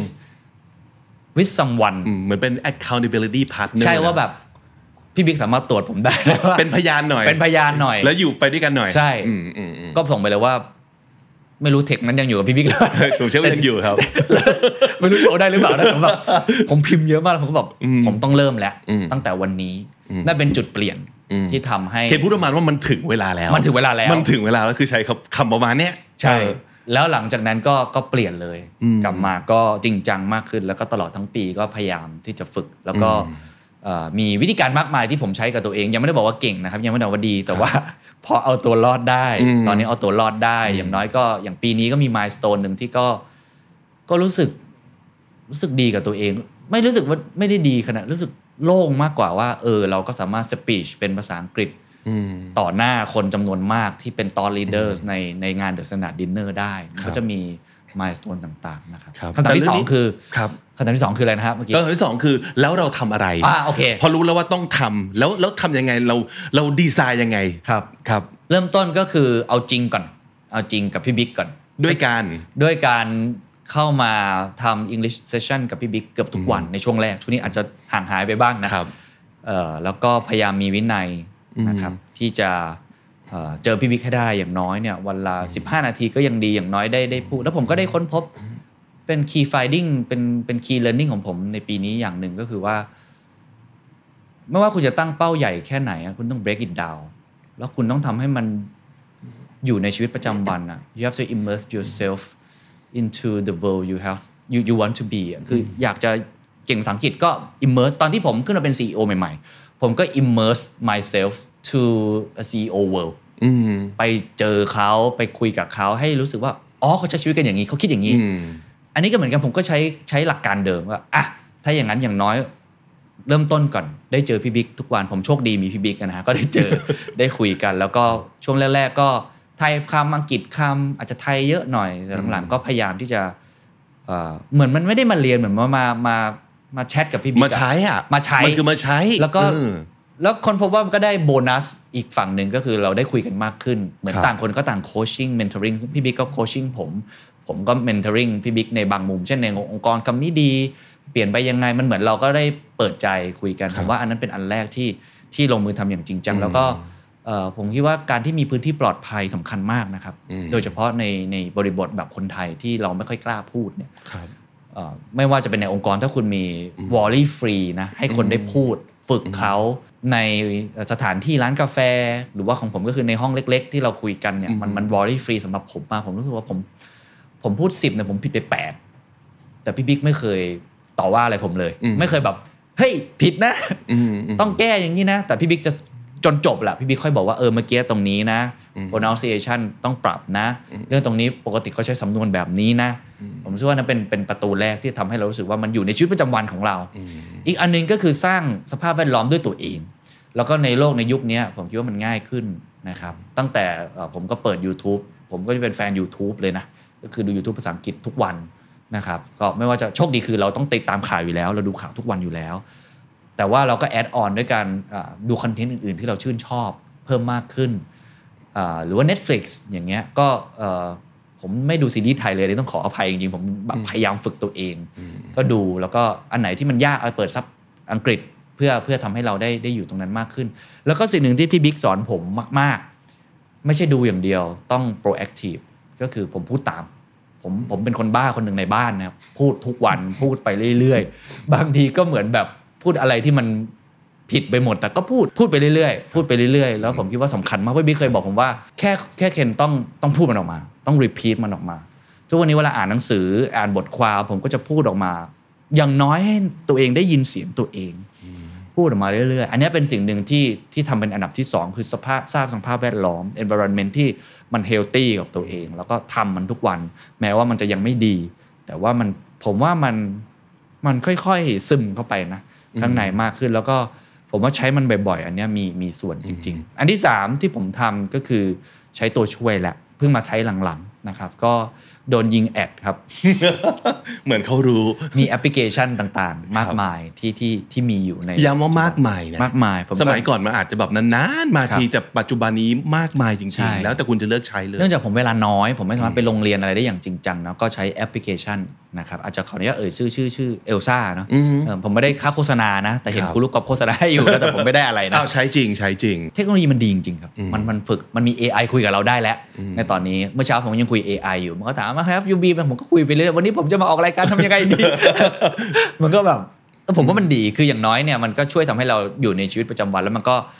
คือแอปมันเก่ง ตอนนี้มันสามารถที่จะ correct แกมมาเราได้ด้วย correct สิ่งที่เราพูดว่าเราออกเสียงผิดตรงไหนอืมผมก็ฝึกทุกวันแล้วมันเก็บ Data เราตลอดเวลาอืมเป็นประจำแล้วมันก็ออกมาเป็นรีพอร์ตครับให้เราอะไรแบบนี้เป็นต้นนะก็อืมก็ฝึกแบบนี้ อันนี้คือคือ 3 อย่างที่ทำอีกอย่างหนึ่งที่ผมไม่ต้องทำเลย แต่มันบังคับให้ผมทำอยู่แล้วอืมก็คือใช้จริงอืมในชีวิตประจำวัน การไป attend ใน global events มากขึ้น การไป participate ใน session ต่างๆ ที่เป็นภาษาอังกฤษเพิ่มมากขึ้นเนี่ยผมต้องใช้มันอยู่แล้วครับ แต่ในอดีตเนี่ยอาจจะมีกำแพง แต่ในปัจจุบันนี้ก็ happy มากที่จะได้ใช้มันเพิ่มมากขึ้น การ interview คนในปีนี้ผมคิดว่าผมก็ interview มากขึ้นที่เป็นภาษาอังกฤษ โดยที่เรารู้สึกว่าเราเราทำมันอย่างผ่อนคลายมากขึ้น แล้วยังทำมันอย่างเป็นธรรมชาติ แบบที่ตัวผมเป็น คือผมรู้ว่าเวลาผมสัมภาษณ์คนเนี่ยหรือพูดคุยหรือพรีเซนต์อะไรต่างๆ ภาษาไทยเนี่ยผมไม่ห่วงเลย เพราะว่าเราเราใช้มันแล้วเรารู้วิธีการ storytelling แต่พอเป็นภาษาอังกฤษผมรู้ว่า capacity ผมเนี่ย competency ผมจะลดลงเกินครึ่งทันทีผม ต้องฝึกอืมแต่ตอนนี้ผมพยายามจะทำให้มันแบบเท่ากันให้ได้ ซึ่งก็ยังทำไม่ได้ แต่อย่างน้อยผมรู้ว่าปีเนี้ยมันเพิ่มขึ้นมาบ้าง อาจจะจาก 10 เป็น 20 อย่างน้อยเรารู้ว่าเราพอที่จะทำให้ศักยภาพที่เรามีในภาษาไทยเนี่ยอืมมันเป็นในภาษาอังกฤษได้บ้าง อันนี้เป็นเป็นสี่อย่างที่ก็ฝึกกับตัวเองแล้วก็ไม่ได้เป็นเทคนิคที่ดีที่สุดนะครับ แล้วก็ยังผมต้องวอร์นิ่งไว้เลยว่าผมยังไม่ใช่คนที่เก่งเลย ผมยังผมยังห่วยมากอะอัมซักอะไอโนนะแต่แบบ อืมอย่างน้อยสิ่งที่ผมเก่งที่สุดคือผม ผมไม่ยอมแพ้ แล้วผมก็เออทำมันอะไรเงี้ยก็เลยแบบสนุก สิ่งนี้อยากให้เครดิตเคนมากๆคือ จากมุมของคนที่พยายามอยู่แน่นอนหลายๆคน โดยเฉพาะคนที่อ่ามุ่งหวังจะไปให้ไกล แล้วก็จะทำให้ได้ดีนะ เราก็จะมีความรู้สึกว่าเรายังไม่เก่งสักที ซึ่งนี่คือเรื่องดีนะสำหรับผม ตราบใดที่คุณยังรู้สึกเฮลตี้กับความพยายามของตัวเองอยู่ ไม่ใช่กับการที่มีความรู้สึกว่า เมื่อไหร่เราจะเก่งสักทีต้องพยายามแบบนี้ไปอีกนานแค่ไหน เรานี่มันช่างห่วยเหลือเกิน ถ้าเกิดมันไปทางสายมืดแบบนี้แล้วเนี่ย ผมว่าคุณจะทำไม่ได้นาน แต่อย่างน้อยถ้าสมมติเกิดคุณมีทัศนคติที่ว่า เออ อย่างน้อยวันนี้ก็เก่งกว่าเมื่อวาน เออ อย่างน้อยวันนี้ก็ดีขึ้น บางวันก็มีไม่ค่อยดีบ้าง บางวันกลับมาดี ทุกวันนี้ผมยังเป็นอยู่เลย การการแบบ interview ในบางครั้งเอะบาง episode ผมรู้สึกว่าผมก็ไม่ได้ดั่งใจ แต่ผมก็มีความรู้สึกว่า เฮ้ย แต่เราก็ได้เรียนรู้นะ แล้วก็รู้แล้วว่าเรายังห่วยเรื่องอะไรใช่เดี๋ยวเราไปซ่อมเดี๋ยวเราไปซ่อมเสริม จริง ๆ อันหนึ่งที่ผมรู้สึกว่ามันสำคัญมากอะก็คือการตัดสินใจเอาจริงอืมอะการตัดสินใจเอาจริงเนี่ยมันจะนำมาซึ่งการที่จะไม่ยอมไม่ยอมตัน อย่างเคนพูดมาสี่อย่างผมรู้สึก ผมเชื่อว่าจริงๆเขาทำมากกว่านี้ฮะทำมากกว่านี้ แล้วก็ในอนาคตอาจจะเจอหนทางใหม่ ๆ มากกว่านี้อีก สิ่งที่ผมเห็นแล้วก็รู้สึกว่า เคนพัฒนาขึ้นเยอะมากจากวันแรกอะคือความมั่นใจและความสบายใจจะใช้ภาษาอังกฤษ ให้เหมือนเราเป็นเจ้าของภาษาครับและหลายคนอาจจะบอกว่าเจ้าของภาษามันคือคนที่เกิดมาแล้วพูดภาษานั้นเป็นภาษาแรก แต่ผมว่า definition ของเจ้าของภาษายุคเนี้ยเปลี่ยนแล้วนะอืมมันไม่ใช่คุณต้องเป็นคนที่พูดภาษานั้นเป็นภาษาแม่ แต่ว่าแค่คุณเป็นคนใช้ภาษานั้น แล้วมันครับเกิดอะไรขึ้นกับชีวิตคุณ คุณเป็นเจ้าของภาษาแล้ว เพราะฉะนั้น mindset แค่ว่าฉันจะเป็นเจ้าของภาษาอังกฤษให้ได้ ตรงเนี้ยมันช่วยมากๆเลยจริงครับเห็นแล้วอีกอันหนึ่งด้วยที่ผมอยากจะอยากจะเอ่อเติมนิดนึงเมื่อกี้นี่เคนเหมือนให้เครดิตผมเยอะมาก ซึ่งขอบคุณมากที่ที่ฝึกไปด้วยกันนะ แต่ว่ามันดูเหมือนกับผมรู้ว่าผมต้องทำอะไรอะแต่จริง ๆ ผมไม่ได้รู้ตั้งแต่วันแรกนะอ๋อมันต้องทำงานไปด้วยกัน work ไปด้วยกันอ่าๆครับแล้วมันจะเจอว่าอ๋อถ้าสมมติเกิดอย่างเคนทำแบบนี้ไหมแล้วลองเสนอแล้วลอง บางทีอาจจะลองก็ไม่ work บางทีลองแล้วเออแบบนี้ work ซึ่งย้ำอีกครั้งนี่ก็เป็นเรื่องปกตินะครับเราจะไม่รู้คำตอบตั้งแต่แรกอ่าถูกไหมมัน learn how to learn นะครับอ่าผมว่ามันคือคำนั้นเลยสำคัญมากซึ่งผมก็ไม่รู้เหมือนกัน คือผมเคยคิดนะว่าชาตินี้กูจะทำได้ปะวะมันมันเคยคิดอย่างนั้นนะอืมแล้วก็เคยล้มเลิกไปแล้วแบบผู้ผมเคยลงไปโรงเรียนหลายครั้งมาก ตั้งแต่อายุ20ต้นๆเนี่ยก็พยายามคง ไม่มีแล้วแหละชาติเนี้ยอืมเราเอาดีทางด้านอื่นได้อีกมากมายใช่ใช่ใช่อ่าฮะแต่ว่าเฮ้ยมันมันเป็นไปได้ว่ะด้วยด้วยเครื่องมือแล้วก็ผมว่า key finding สำคัญคือ learn how to learn ครับคือผมก็ต้องตรวจสอบตัวเองที่พี่บิ๊กพูดพี่บิ๊กก็ตรวจสอบการทำงานกับผมเหมือนกันว่า ผมเรียนยังไงอืมอะไรคือ tools ที่ผมชอบ อะไรคือเงื่อนไขที่ผมมีเวลาผมน้อยใช่ไหมครับอืมอะไรคือสิ่งที่ผมพอที่จะหยิบจับใช้ได้ทันที แล้วก็อะไรคือ step ถัดไปอย่างปี 2024 เนี่ย ผมก็มี goal ของผมแล้ว มี milestone ใหม่ที่ผมอยากจะทำให้ได้เพิ่มขึ้นครับงั้นทูก็อาจจะต้องเพิ่มขึ้นเพราะอาจจะต้องมีครูจริงจังเพิ่มมากขึ้นหรือว่าอาจจะต้องเรียนรู้จริงจัง แต่ว่าพอยหนึ่งที่ผมจะกลับไปนิดเดียวครับก็คือเออใช่ผมว่าบทเรียนที่ผมได้ในปีนี้นะวันบังเอิญวันนั้นไปอ่านหนังสือเล่มหนึ่ง Hidden Hidden Potential ของอดัมแกรนโอ้ที่เขียนหนังสือ Think Again ครับเขาพูดประมาณว่าเวลาการเรียนรู้ของคุณหรือว่าการที่คุณทำอะไรต่างๆเนี่ยบางครั้งอะคนจะยกย่อง คือ the peak you have reached คือจุดสูงสุดที่คุณไปถึง เขาจะบอกโอ้โหนี่มันแบบเก่งมากเลยนะ มันคุณมาทำได้ตรงเนี้ย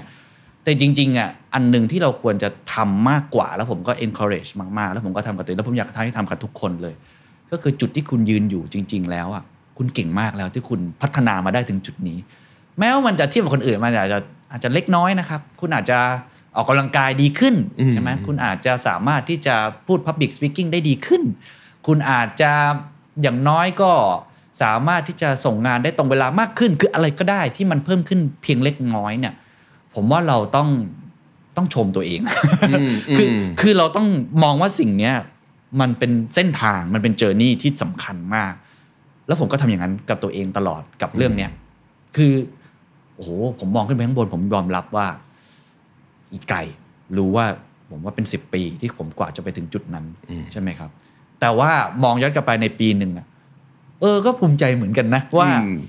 อย่างน้อยเราได้เริ่ม แล้วอย่างน้อยมันก็ค่อยๆที่จะเอ่อมี improvement เกิดขึ้น อันเนี้ยเป็นสิ่งที่ผมได้เรียนรู้ในปีนี้เลย เพราะว่ามันไม่ใช่แค่เรื่องของการฝึกภาษาอังกฤษอย่างเดียว มันมีอีกหลายเรื่องที่แซนดาร์ดเริ่มต้นทำหรือว่าทะเยอทะยานมากขึ้นในการทำอีเวนต์ในการทำคอนเทนต์ในการที่จะขยายกลุ่มคนอ่าน ผมว่าเคนดีก็เป็นตัวอย่างหนึ่งที่เรา ลองทำอะไรใหม่ ๆ ที่สนุกเพิ่มมากขึ้นเนี่ยแล้วพอสิ้นปีเรามาทบทวนกัน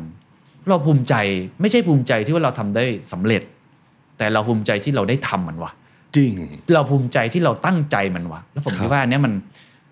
เราไม่เสียใจที่อืมเราไม่ได้ลงมือทำอะปกติเราจะเสียใจ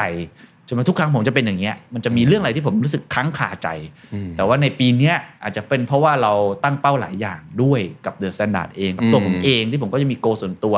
ที่ไม่ใช่แค่ภาษาอังกฤษบางทีเป็นเรื่องเล็กๆนะครับเช่นผมต้องเล่นเทนนิสให้ได้ผมต้องแข่งให้ได้อืมมันเป็น goal เล็ก ๆ ที่ผมก็ตั้งสนุกสนุกๆกับตัวเอง ไม่ได้ซีเรียสกับมันอืมแต่พอเรามี consistency กับมันพยายามหาเวลาออกกำลังกาย มันก็เป็นเหมือนโกเล็ก ๆ ที่เราภูมิใจกับตัวเอง ผมคิดว่าสิ่งเนี้ยหล่อเลี้ยงมากอืม ในการที่จะเดินทางในเส้นทางที่มันมันไกลหรือว่ามันยาวนานสำหรับ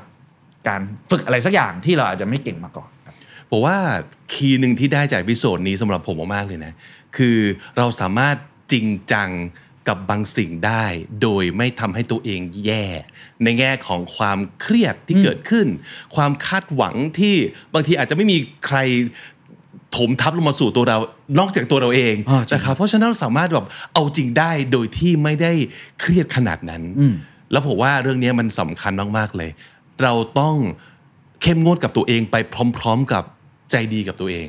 ดีไปใช่ด้วยเนาะใช่ใช่ใช่ใช่เออคือเราขาดอะไรไปไม่ได้สักอย่างนะผมถ้าเกิดเราใจดีกับตัวเองมากไปบางจริงที มันก็เหมือนกับเออไปปล่อยไปเหอะเนี่ยอันอันนี้คือใจดีจนลืมเข้มงวดครับหรือว่าเข้มงวดจนลืมใจดีก็ก็ใช่ก็รู้สึกใช่ใช่มืดดำเหมือนกัน ต้องทั้งใจดีและใจแข็งกับตัวเองอืมผมว่าจริง อันนี้อันนี้เป็นคำที่แบบเออผมก็ไม่เคยคิดมาก่อนนะครับแต่เป็นอย่างนั้นแล้วผมคิดว่าหลาย ๆ ครั้งที่เราใจดีกับตัวเองมากไปอะมันทำร้ายเรานะครับอืมคือผมว่ามนุษย์เนี่ยเป็นสัตว์ที่ชอบความสบายมากๆครับเราเป็นสุดยอดแห่งเออ comfort zone ที่สุดแล้วเราเป็นแบบ comfort sapiens อะเอาเป็น homo เฮ้ยคำนี้ดีโฮโมคอมฟอร์ a เบิลอะไรสักอย่างหนึ่งอะอ่าฮะคือเอ่อ ผมเพิ่งคุยกับหมอเอลชัชพลเกียรติกับจรธาดานะครับที่ที่แบบเดี๋ยวน่าจะได้ทำซีรีส์กับเราเรื่องนี้อู้เขาพูดน่าสนใจมากเขาบอกว่า รู้ไหมว่าความเครียดในเชิงวิทยาศาสตร์อะคืออะไร ความเครียดเนี่ยในเชิงวิทยาศาสตร์ ในเชิงการแพทย์เกิดขึ้นตั้งแต่มนุษย์ยุคดึกดำบรรพ์แต่เกิดน้อยมากใน 24 ชั่วโมง ในหนึ่งวันมนุษย์จะเครียดน้อยมาก คือเครียดเฉพาะช่วงที่ไม่มีอะไรจะกิน แล้วก็ต้องทำอะไรสักอย่าง หรือเครียดในช่วงที่จู่ๆเราก็เจอเสือมามองเรากำลังจะกินเรา แล้วเราก็จะตอบสนองไม่ fight or flight อ่าอ่าไม่สู้ก็หนี ไม่สู้ก็หนีอ่าแล้วพอเราสู้เสร็จตายไปเลย หรือเราอาจจะหนีได้สำเร็จอ่าช่วงนั้นเราจะเครียด แต่พอทำเสร็จเราจะหายเครียด แต่เขาบอกมนุษย์ในยุคปัจจุบันมันเหมือนมีเสือมาจ้องเราตลอดเวลา เพราะเราเครียดตื่นมาแล้วก็รถติดแล้วตื่นมาแล้วก็เจอฝุ่นแล้วเดี๋ยวหัวหน้าตามแล้วโอ้โหเดี๋ยวเดินมาแล้วก็หกล้มข้างหน้า เสือเป็นรอยตลอมัดจะทั้งมีวัอะนไรหงุดหงิดตลอดเวลา มันจะมีให้เราเครียดอืมตลอดเวลา อันเนี้ยเป็นเป็นธรรมชาติอืมของมนุษย์ที่เอ่อในอดีตเราเครียดมันไม่มาก แล้วเราไม่ชอบเครียด เราชอบตั้งตั้งวงคุย เราชอบนินทาคน อันนี้คือธรรมชาติของมนุษย์ เพราะฉะนั้นเนี่ยเราต้องดัดจริตตัวเองสำหรับผมนะเราต้องดัดตัวเองนิดนึงอือฮึในแง่ที่ว่ามีอะไรที่เราอยากทำให้สำเร็จอืมหรือผมคิดว่าคนพูดคำนี้เยอะนะ self love self care ต้องรักตัวเอง ผมว่าการรักตัวเองอย่างหนึ่งคือการใช้แข่งกับตัวเองด้วย ไม่ใช่แค่กินอะไรก็ได้เต็มนอนที่กี่โมงก็ได้เลยใช่นั่นคือสปอยตัวเองมากเกินไป ผมว่าเราต้องใจแข็งบ้างในจังหวะที่เหมาะกับตัวเอง อย่ามัวแต่ตะโกนโยโลเกิดมาครั้งเดียวตายหนเดียวใช้ชีวิตให้เต็มที่ใช่ตามใจตัวเองทุกอย่างแล้วไม่ต้องฝืนอะไรเลย อ่าใช่อ่าผมคิดว่ามันต่างกันเพราะฉะนั้นมันใช่บางทีเราต้องฝืนเราต้องดัดจริตตัวเองนิดนึงอืมเช่นตื่นเช้าไหมหรือผมฝืนตัวเองในการฝึกภาษาอังกฤษ แม้ว่าเราจะรู้ว่ามันยากหรือว่าอาจจะ it's really painful นะสำหรับผมนะเอาจริงเขาเป็นคนที่ยุ่งที่สุดใน The Standard นะครับแล้วผมก็เชื่อว่าในบริบทของ CEO ในทุกองค์กรนะเขายุ่งที่สุดอยู่แล้วอะแต่คนที่ยุ่งที่สุดในองค์กรยังมีเวลามาพูดคุยฝึกภาษาอังกฤษ ทุกวันอย่างน้อยเวลา 15 นาทีเขาก็เอา บางวันไม่สามารถมาได้ซูมมาเขาก็เอา คือขอให้เช็คว่าพี่บิ๊กว่างไหมถ้าว่างผมขอ 15 นาทีนี้ นี่คือนี่คือตัวอย่างของคอมมิ t เมนต์เนี่ยในแง่ที่ผมมีความรู้สึกว่าบางคนอาจจะมีความรู้สึกว่า ถ้าสมมติเกิดเขาคอมมิตแล้วครับเขาต้องทำให้ได้ ลากตัวเองมาให้ได้ ครึ่งชั่วโมงหนึ่งชั่วโมง แล้วรู้สึกว่าเต็มที่กับมัน จริง ๆ แล้วอะมันอาจจะหมายถึงอย่างนี้ก็ได้นะคืออวันนี้ไม่สะดวก 15 นาทีออนไลน์ก็ได้ แต่อย่างน้อย consistency มันสำคัญยิ่งกว่าสำหรับผมนะครับ intensity อย่างน้อยคุณทำอย่างสม่ำเสมอ ไม่ต้องทำอย่างเข้มข้นเท่ากันทุกวัน ก็ได้นะเพราะที่สุดแล้วคนเราต้องต้อง flexible กับตัวเอง เพื่อที่จะได้ครับทำในสิ่งอันที่เนี้ยเป็นหลักวิทยาศาสตร์เลยนะคือหลังๆ ผมจะสนใจหลักวิทยาศาสตร์ หรือว่าเรื่องของ biology มาก เพราะว่าผมรู้ว่ามันสำคัญในแง่ของที่ผมอยากจะอยากจะ live longer อะอยากจะแบบ productive มากขึ้น อยากจะ healthy ใช่ไหมเพราะมันมันสำคัญมากในยุคปัจจุบันสุขภาพสำคัญจริงๆ ผมอยากตัดสินใจในแต่ละวันได้ sharp ผมต้องมีสุขภาพใจที่ดี สุขภาพจิตที่ดี สุขภาพกายที่ดี ก็ศึกษาแล้วก็มันมี point หนึ่งที่ มันอาจจะ resonate กับสิ่งที่พี่บิ๊กพูดเมื่อกี้เขาบอกว่า point ที่ดีที่สุดของการที่ทำให้สุขภาพเราดีที่สุด ไม่ใช่การที่หักโหมเลย